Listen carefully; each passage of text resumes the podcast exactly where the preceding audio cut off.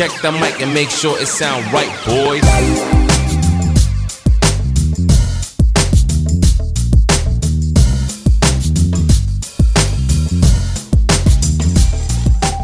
Eccoci, oggi parliamo di competenza. Importante, pure questo.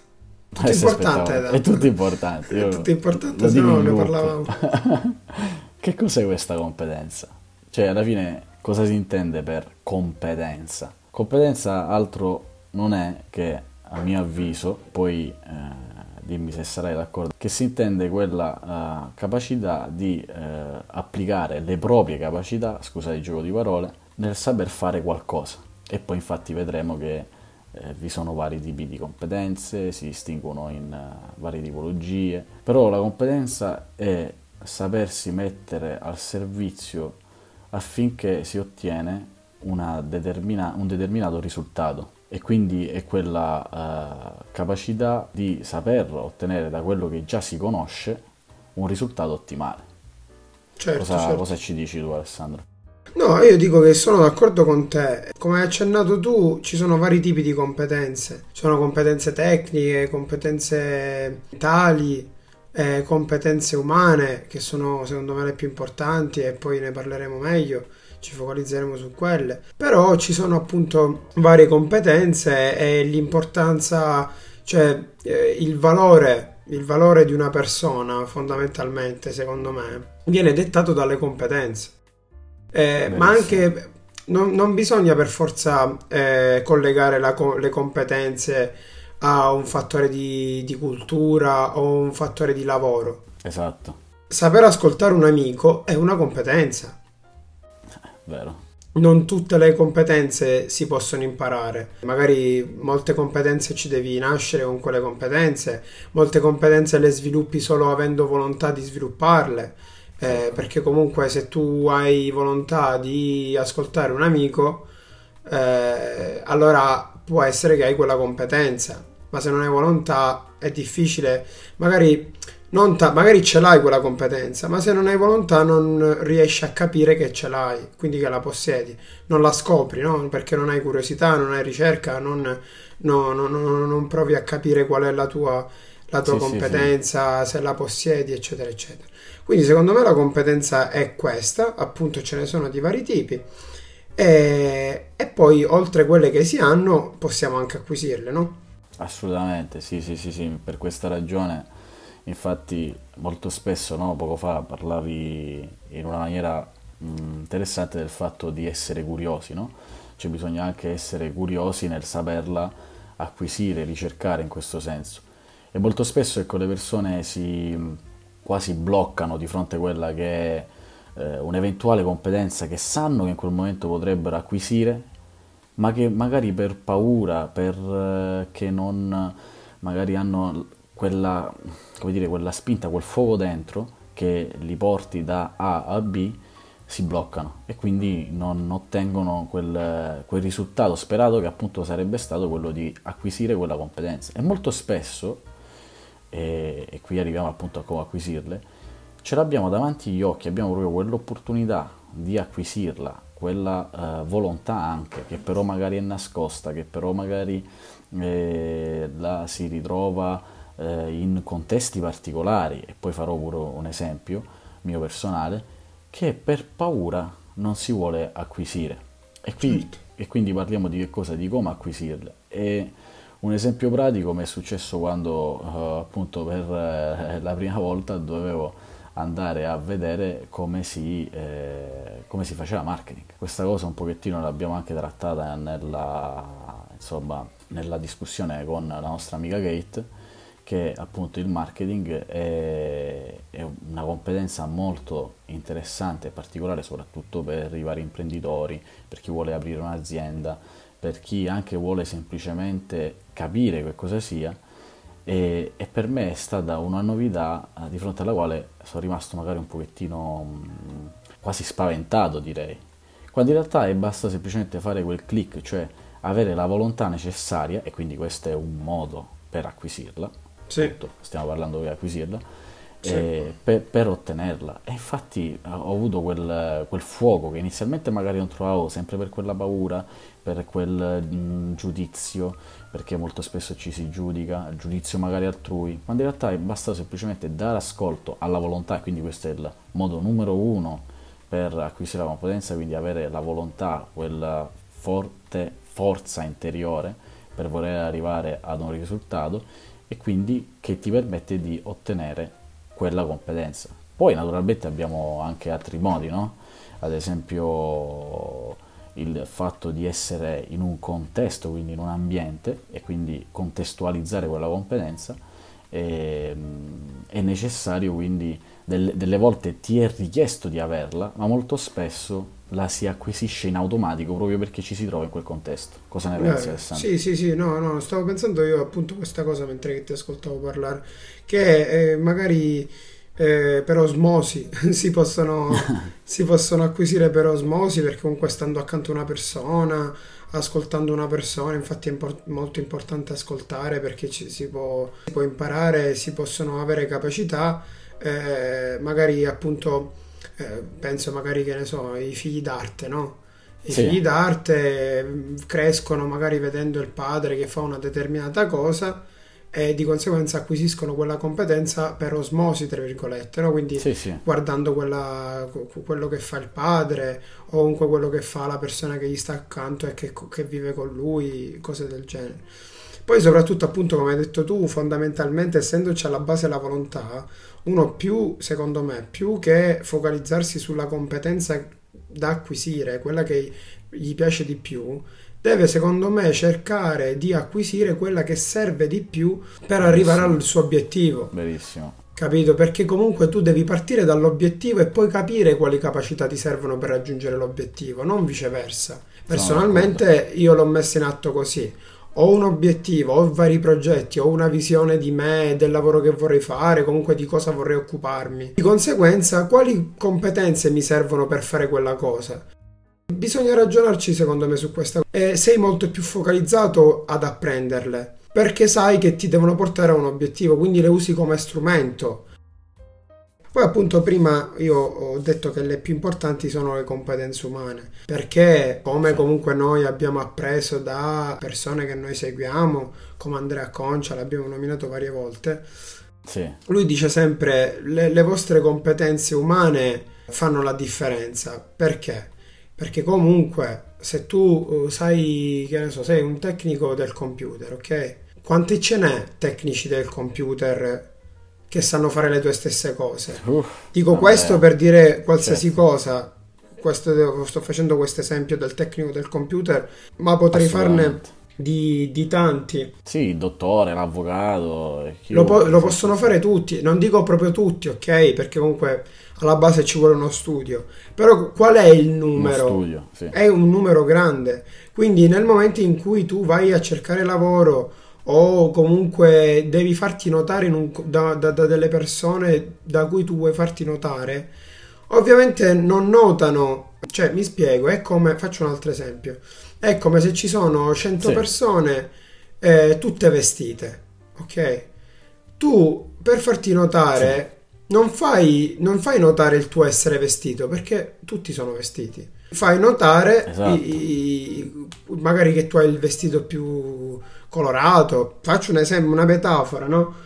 Quindi sì, sì, è sì, questo sì. importante, e le competenze umane servono proprio a questo, ad, ad avere eh, a fare la, fanno la differenza, secondo me, quindi servono appunto ad sì, avere sì, eh, qualcosa in più rispetto agli altri. Come competenze umane mi viene in mente il saper stare in gruppo, saper lavorare in gruppo, eh, saper affrontare E i problemi, essere centrati, che ne abbiamo parlato nella prima puntata, no? Eh, quella è una competenza umana sì, che sì, comunque sì. se voi ci pensate, eh, un datore di lavoro, comunque il capo, chiamiamolo così, ma anche se voi siete i capi di voi stessi, da voi dovete esigere queste, queste competenze più di altre, perché bene o male se voi non sapete fare una cosa, avendo anche la capacità magari economica, potete prendere qualcuno per farla al posto vostro, ma quelle competenze umane esatto. che voi dovete avere non potete chiederle a nessuno di averle al posto vostro, perché voi le dovete mettere eh, in prima persona in atto. Di conseguenza, di conseguenza Bellissimo, penso sì, proprio sì, questo, sì. Quindi competenze umane e centralità, competenze umane possiamo parlare di saper stare in gruppo, l'ho detto, leadership se si è al comando di un gruppo, ehm, sapersi rapportare con le persone, saper comunicare. Con le persone. Quindi l'empatia, l'empatia, l'empatia è una, una grande competenza umana. No, infatti mi fai subito venire in mente, eh, poi perché parlando, sai, escono tante idee. Quando uh, si dice sempre, no vabbè, per sapere l'inglese devi partire dalla grammatica, ok? Classico esempio, partendo dall'inglese, a mio dire, non acquisiresti mai la competenza, che la skill che alla fine è quella là di saper parlare l'inglese, perché sappiamo bene entrambi, e che poi piaccia o meno l'inglese, che la grammatica non è quella che eh, ti fa conoscere, ti fa imparare, o comunque sì, ti viene insegnata a scuola, e anche quando tu ti sforzi ad acquisire questa, questa competenza, che alla fine inglese, la lingua inglese è una competenza, oltre che una materia magari che si fa nelle scuole, eh, durante i percorsi accademici, universitari, ma a mio dire, e sarei d'accordo con me, la, l'inglese proprio essendo una competenza va acquisito sul campo, e quindi qui torniamo a un altro di nuovo degli aspetti che poi tu hai detto implicitamente nel tuo discorso, cioè il fatto di acquisirlo a volte deriva, ma maggior parte delle volte, dall'esperienza. Quindi sarebbe il caso eh, di invece proprio fare esperienza per ottenere quella skill e, e non viceversa studiarla, quindi nella classica maniera mh, di cui abbiamo già detto, cioè eh, di cui abbiamo già parlato, cioè prendere il libro, studiarsi le regole grammaticali. Questo è un esempio per dire in poche parole che delle volte ci sono delle competenze che noi diciamo che sono teoriche, ma sono magari prettamente pratiche, perché poi ci sono studi scientifici pure che riportano che, eh, entrando nel dettaglio, comunque per acquisire una lingua, inglese, spagnolo, francese, quel che si vuole acquisire, bisogna stare in silenzio per un mese, si dice. Stare in silenzio no, per un mese, ascolta, ascolta, ascolta, ascolta. Sì, sì, c'è proprio una cosa dedicata, una, una proprio hanno fatto un, un case study su, su queste cose qua, e hanno detto proprio che la maggior parte delle persone tende di più ad ascoltare, e che quindi l'ascolto sia il miglior metodo di apprendimento per acquisire una lingua e non tanto la grammatica.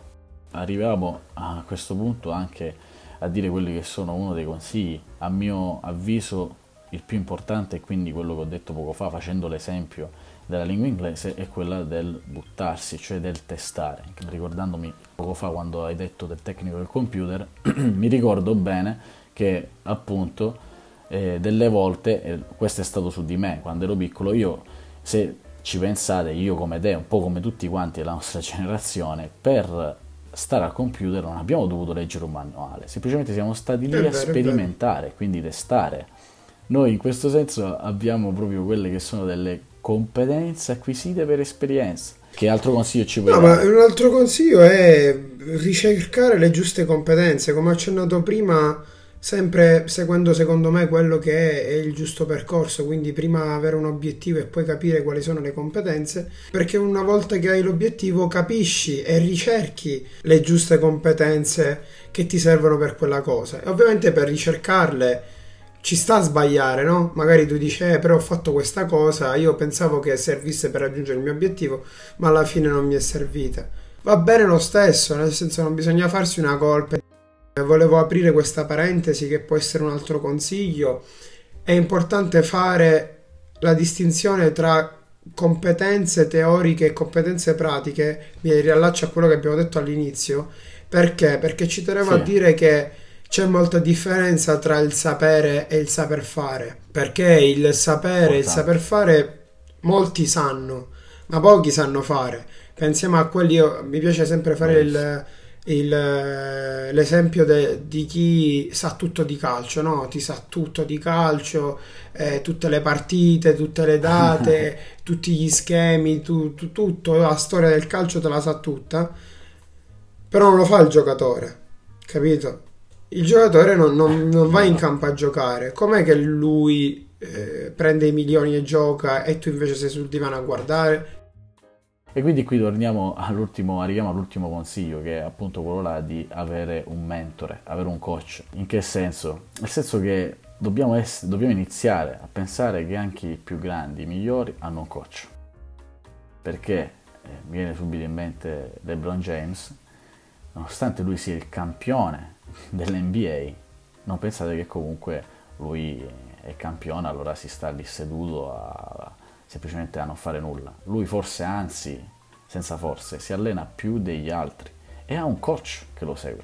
Quindi è importante, per acquisire una determinata competenza, che come nel suo caso può essere migliorare magari il tiro, che quel coach in particolare gli sa spiegare, va ricercata, va sempre migliorata, e anche se una volta acquisita va migliorata.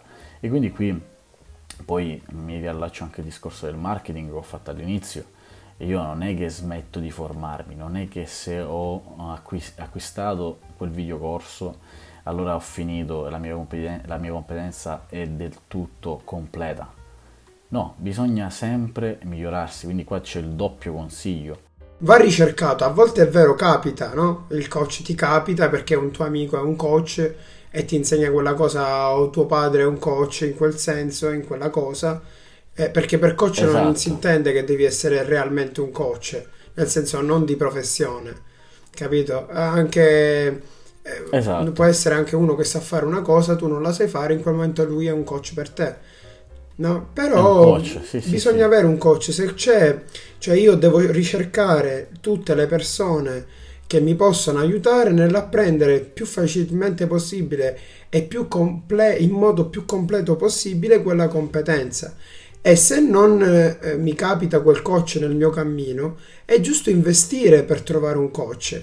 Di conseguenza anche investire tempo e denaro per avere un coach, perché un coach sarà sempre è diverso da un libro. Perché? Perché il libro è finito, il coach esatto. è infinito, e poi il coach ti parlerà sempre eh, con delle esperienze, ti farà molti esempi, no?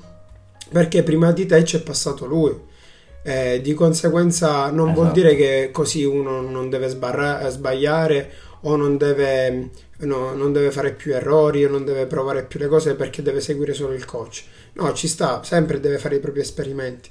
Però comunque è, è importante imparare da chi sa di più, sempre, in tutto. Quindi un coach proprio in generale. Bellissimo. Come di consueto, o di consuelo, dipende chi sta ascoltando, magari ci ascolta qualcuno che si chiama Consuelo e noi non lo sappiamo.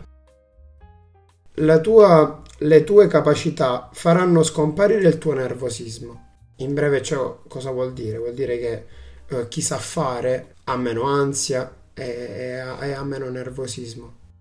La seconda è invece: solo chi non è capace dice che non sia possibile. Questa mi piace tanto perché molto spesso ci facciamo sempre dei limiti che poi alla fine sono nient'altro che limiti mentali, no?